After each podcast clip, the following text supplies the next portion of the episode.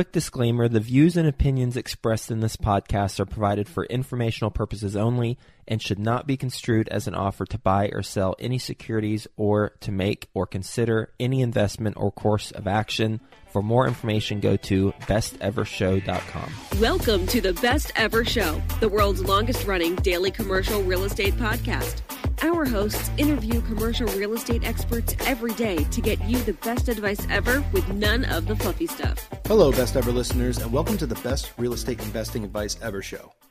I'm your host for today, Paul Mueller, and we're back today with another Best Ever midweek news brief, where we will run through some of the week's top CRE headlines for you, then invite an expert in to discuss our top story before sending you off for your day, hopefully a little bit more informed. In today's episode, the self storage outlook takes an unexpected turn. We get some potentially good news on triple net leases, and the data says rents are cooling, but not everywhere. First, we'll start in self storage, where a recent report from Yardi Matrix predicts a surge in supply for 2024 and 25, followed by a decline in later years, signaling a major shift in what's become an attractive asset class for investors. So let's look at 2024 and 25. And I'm going to throw a bunch of numbers at you that will make sense of in just a minute.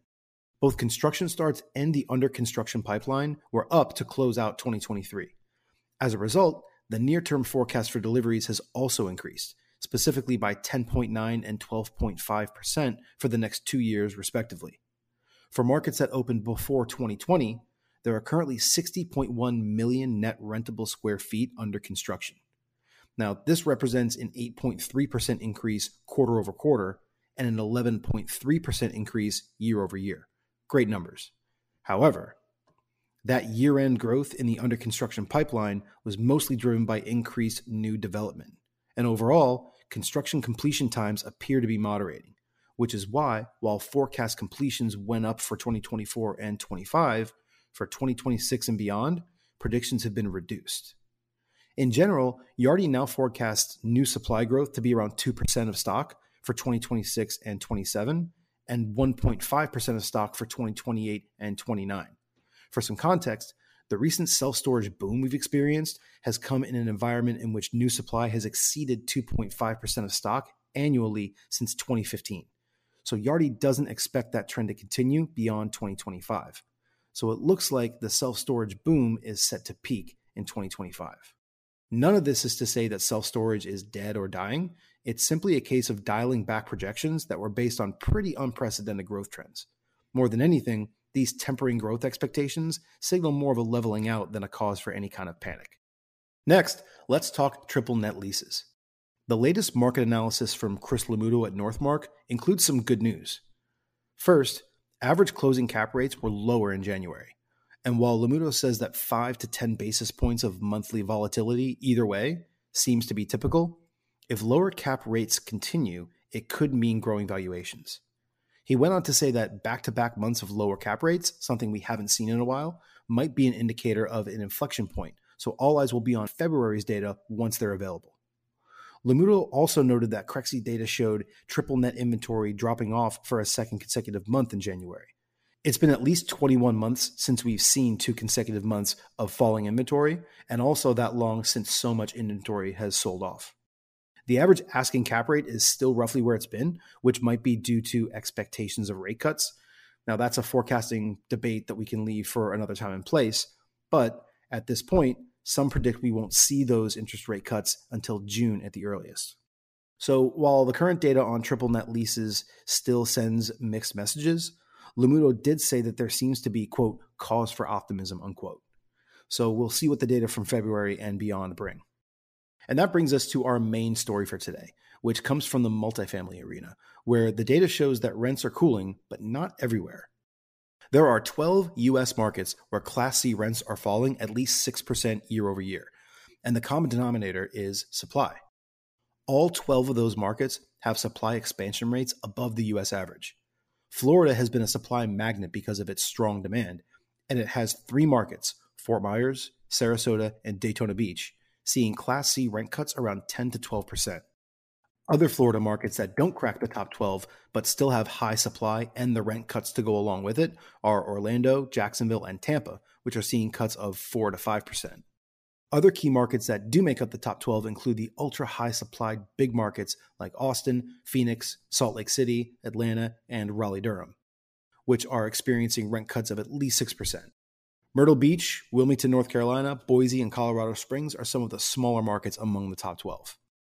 On the other side of the spectrum, Class C rents are growing the most in markets with lower new supply. Class C rent growth topped 5% in 18 of the nation's 150 largest metro areas, and nearly all of them have limited new apartment supply. Many of them are smaller to mid sized markets like the Midland Odessa market in Texas, Knoxville, Louisville, Kentucky, and Albany, New York. Cincinnati and Chicago, obviously much larger markets, both saw Class C rent growth near 4%, and of course, both ranked below the US average for new supply. The interesting thing here is that apartment demand is not the issue in any of those 12 markets where rents are cooling due to new supply. They're all demand magnets that are still among the national leaders for net absorption. What's happening here is a phenomenon called filtering. Most new construction tends to be Class A luxury because that's what pencils best because of the high cost of land, labor, materials, insurance, taxes, you name it. And in these markets where rents are cooling, it's that luxury class A new supply that's putting downward pressure on rents at all price points, even in the lowest price class C rentals. Joining me today to discuss this filtering phenomenon in a little more detail and to discuss this rent cooling trend at large is Jay Parsons. Jay is head of economics and industry principals at RealPage. As a rental housing economist, Jay is one of the leading voices in multifamily real estate.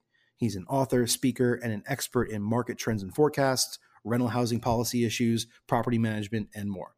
Jay, it's a pleasure to have you here, my friend. How are you doing today? I'm doing well. Thanks for having me. Of course. Thanks for taking the time to join us today on the Best Ever Show. Jay, we're here today to talk about some data that you've come across recently, and I'd love for you to dive right into it and tell us what it is that you're seeing and how this is impacting affordability right now. I think the biggest surprise that I've seen over the last year in the apartment market is the impact of all this supply. And going into this last year, my view was that because all this new quote, luxury supply was higher rent, that it really would insulate these more moderately priced B and C assets. But instead, what we're seeing is what academics call the filtering process that's happening much faster than I anticipated. Typically, these things take a number of years.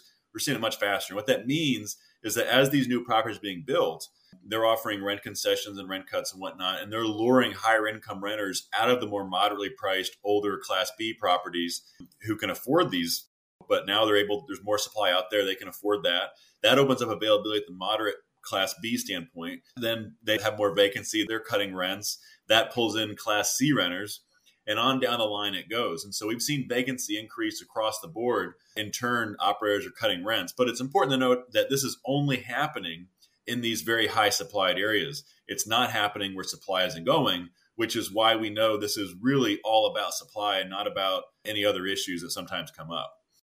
What are some of those markets, Jay, where you're seeing this the most?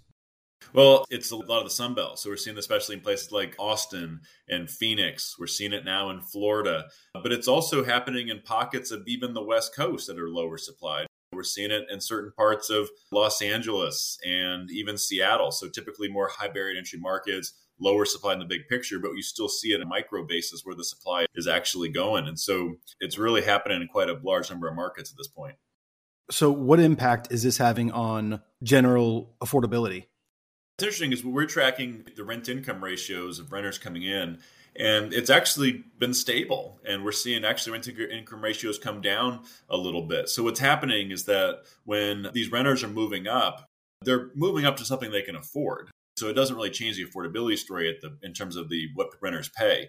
What really changes though is that as class c starts to cut rents as a response to all this happening that widens the demand funnel for who can qualify to live in an apartment. And as I'm sure you know, and all the viewers know, is whether you're a mom and pop operator or an institution, everyone's using some version of screening to make sure people can afford the rent that they're actually leasing for, which I think that nuance sometimes gets missed in the headlines. So again, I think the biggest story here is, is the widening de- demand funnel as a result of falling rents and still rising incomes. In fact, incomes have grown faster than rents for the last 13 months. And I think they'll continue to do that this year, which is a great thing, both for renters and for apartment investors. And Jay, when you say the widening of the demand funnel, explain what you mean by that and explain what the direct impact is. So, anytime you have wages growing faster than rents, that means that now there's more people who would qualify to rent that apartment or that single family home. So, talk about widening the demand funnel. It's just that the potential demand in any given market has widened as a result of more people who are qualified to rent, whether the criteria is less than 30% of income or whatever it is. Incomes growing faster than rents allows a larger number of people to qualify to rent, especially at that lower price point. Right. And when you look at the pipeline right now, for these class A luxury apartments, especially in the markets that you specified. What does that look like? And are you concerned, might not be the right word, but are you concerned about when these pipelines dry up, what's going to happen to these rents? Are they just going to level out and how that's going to impact affordability? Or is it just going to sort of restabilize to where we've been over the last couple of years? History tells us that supply is always cyclical. So, right now, we're seeing this massive surge in supply. Starts have dropped off about 40% and they'll probably drop off further. Now, supply is not completely going away. There's still going to be some supply, but it is going to be much more limited. And so I think as we go forward, this will peak this year, first half of next year in terms of actual completions, deliveries. But now with fewer starts than completions, by the time we get second half 25 and 26, there will be substantially less supply. So our view is that, again, there still be some supply, but assuming the economy is still in good shape, we should start to see a little bit of a return to balance here. We think the demand tailwinds are still quite strong, so that should lead to reversion to average or slightly above average rent growth, maybe mid single digits in most markets, but certainly nothing like the inflationary period we went to a year or two ago. That's really, I think, more of a once in a generation event akin to what happened in the 1970s. For those of us who might not know, what happened in the 1970s and how does that mirror what's happening today or not? The 1970s, and especially the mid to late 70s and, and going into the early 80s, that was really the peak inflation period where we saw a very rapid rise in consumer prices for all things, including rents and home prices and all the other things.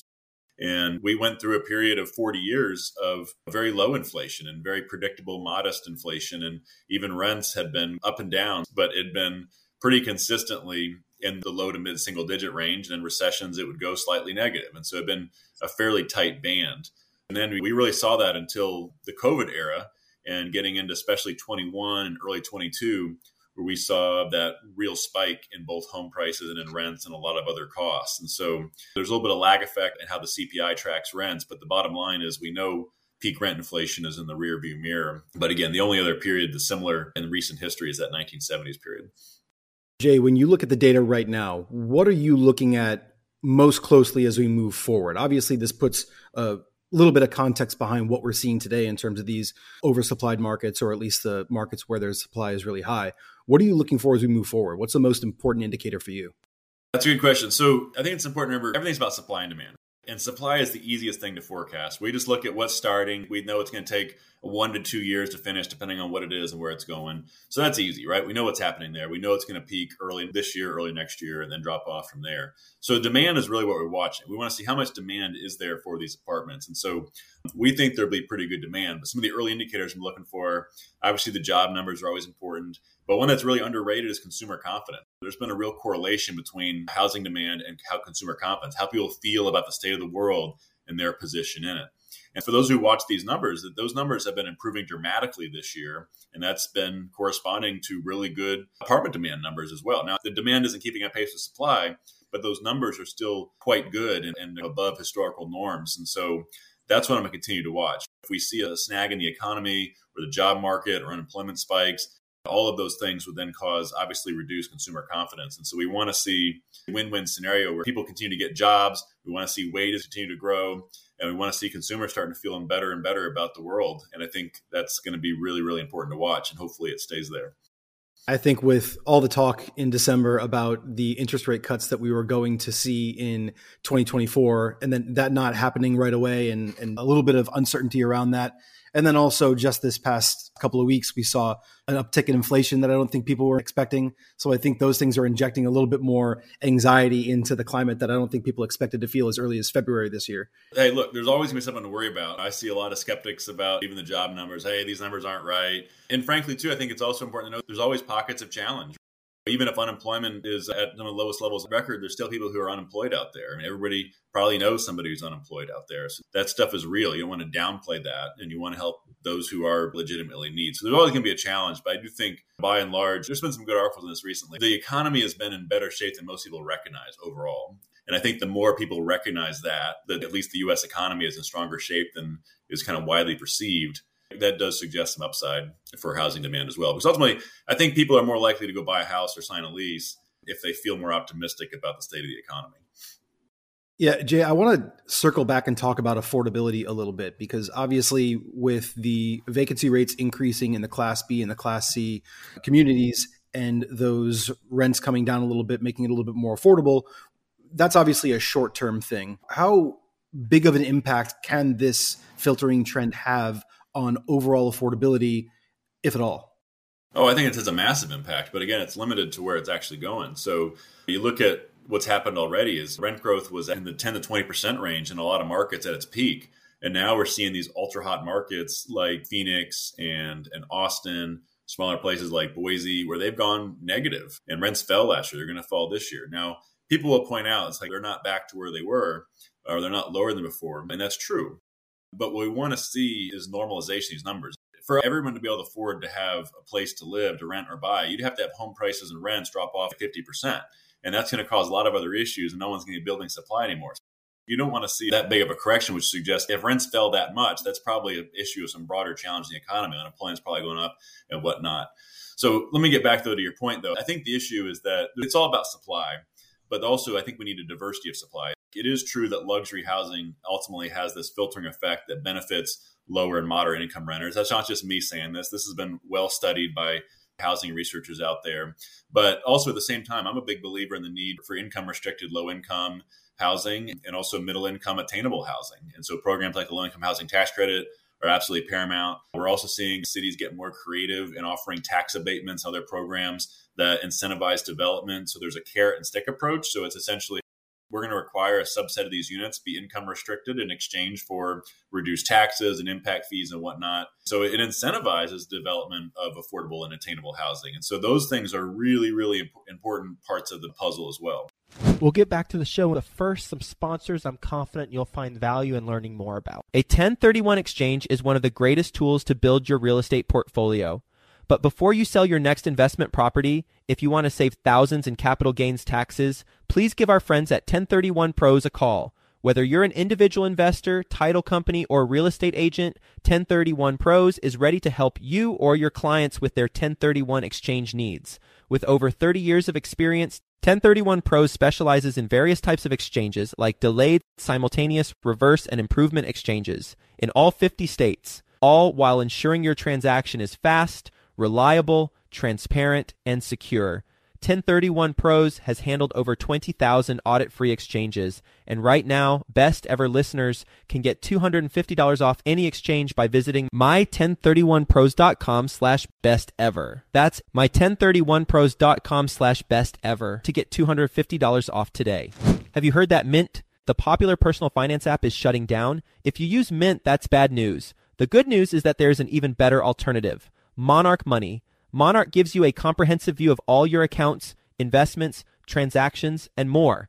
Create custom budgets, set goals, and collaborate with others. And now, get an extended 30-day free trial when you go to monarchmoney.com slash best ever.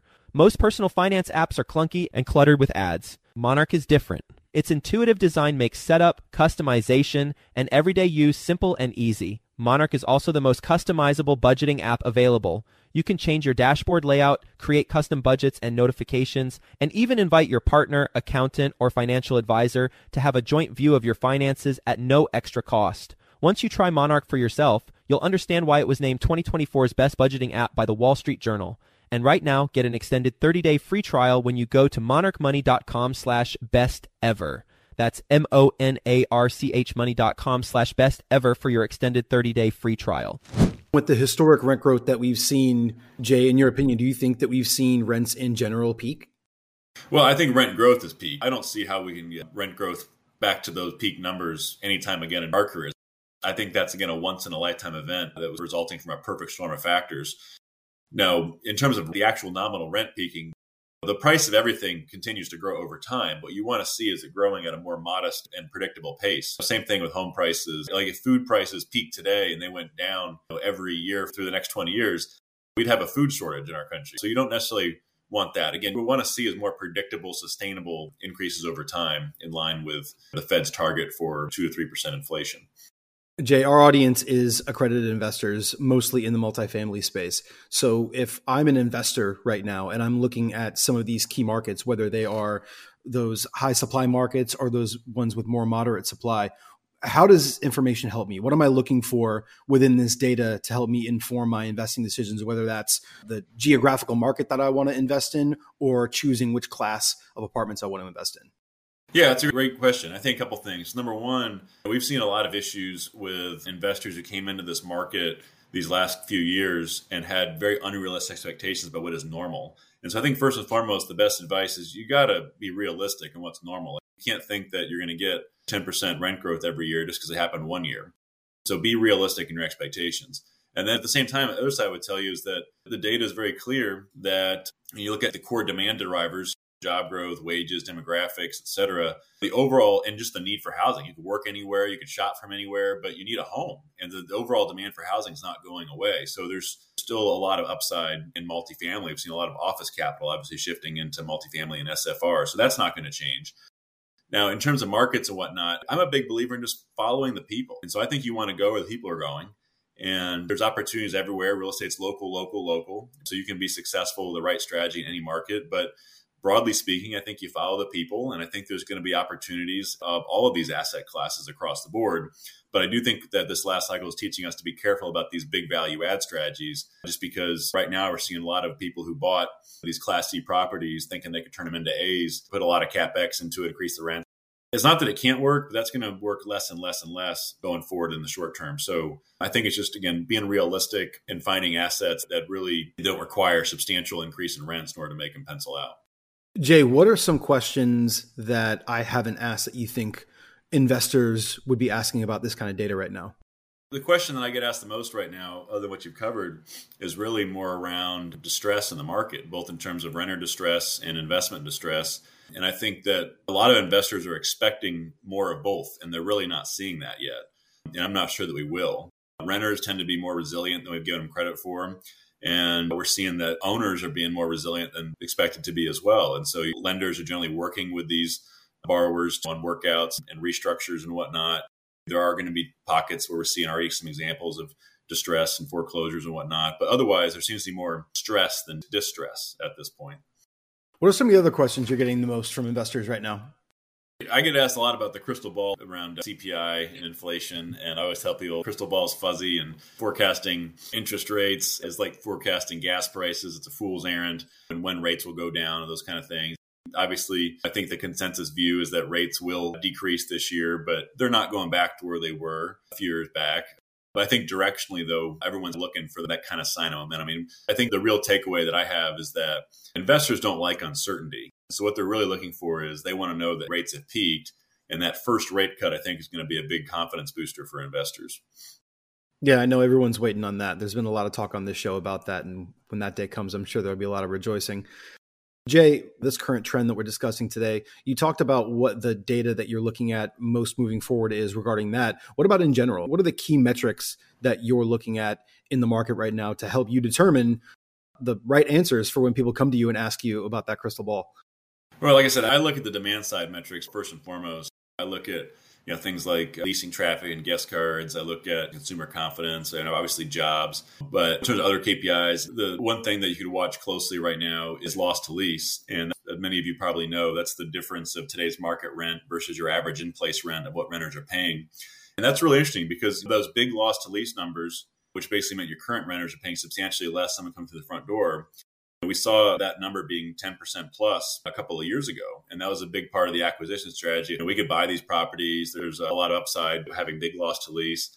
And that's just, again, not the case anymore. Loss to lease has come way back down to the low single digits. So, in part, we're also watching renewals. We're finding, I think that in some cases, a lot of investors are wanting to still see renewal rent growth where it's just not realistic because you're, trying to push renewals above your market rents. Your renters go to the website and they say cost fifteen hundred dollars me to move in here new. Why are you charging me fifteen fifty? I'm a renter in good standing. I pay rent on time every month. But we've heard about a lot of investors. We just want to see positive renewal rent growth, whatever it takes. But that's very short sighted because you're taking on now more turn costs. It's going to take longer to fill that unit. And so ultimately, it's going to impact your revenue and your rent roll values. So those are things I'm watching really closely too. Yeah, I'm sure a lot of these B and C class owner operators have fallen into that trap here recently with these decreasing rates. Yeah, honestly, it's all asset classes. We see the same thing with Class A luxury lease ups, where someone offered a two month concession and they think they could burn it off at the end of the lease term, and they can't because the rents are still lower than what they would be without the concession. So, this is an environment right now that's very favorable to renters. The balance of power has shifted to renters, and I think operators and investors need to be very realistic about that reality. But again, things are cyclical. And a couple of years ago, the balance of power is in the favor of operators and investors, and it's shifted dramatically. And I think if you try to pretend otherwise, it's going to hurt you. Yeah, it sounds like your best ever advice to our listeners would be to be realistic. You yeah. Know, keep, keep, harping on that fact and take the data for what it's telling you, not for what you want it to tell you. Absolutely. Right. Well, thanks so much for joining me today on this, Jay. I uh, really appreciate it. Obviously, a wealth of knowledge when it comes to this data and the trends that we're all looking at as investors in the multifamily space. So, uh, is there anything we didn't discuss that you'd like to touch on before we jump off? No, we covered it. Thanks again for having me on, Paul. Yeah, of course. Hopefully, we can do it again soon. And that's our show for today. If you want to read more from Jay on this story, he's posted on Twitter and LinkedIn about it recently. Those links are in the show notes. You can also follow him on LinkedIn and on Twitter at Jay Parsons. In the meantime, as always, thanks, best ever listeners. We really appreciate you being a part of the best ever community. And remember, if you enjoyed this episode, please leave us a five star review, share it with someone you think could find some value in it. Also, follow, subscribe, and have a best ever day. Hi, best ever listeners. Joe Fairless here again. And one last thing before you go would you like to receive a short weekly email with proven tips from experienced investors, free tools and resources, and a roundup of the week's most relevant news and best ever content? Well, if so, Join the community of nearly 15,000 commercial real estate passive and active investors who receive the best ever newsletter. Just go to bestevercre.com forward slash access and you'll get the very next one. I hope you enjoyed this episode. And as always, thank you for listening and have a best ever day.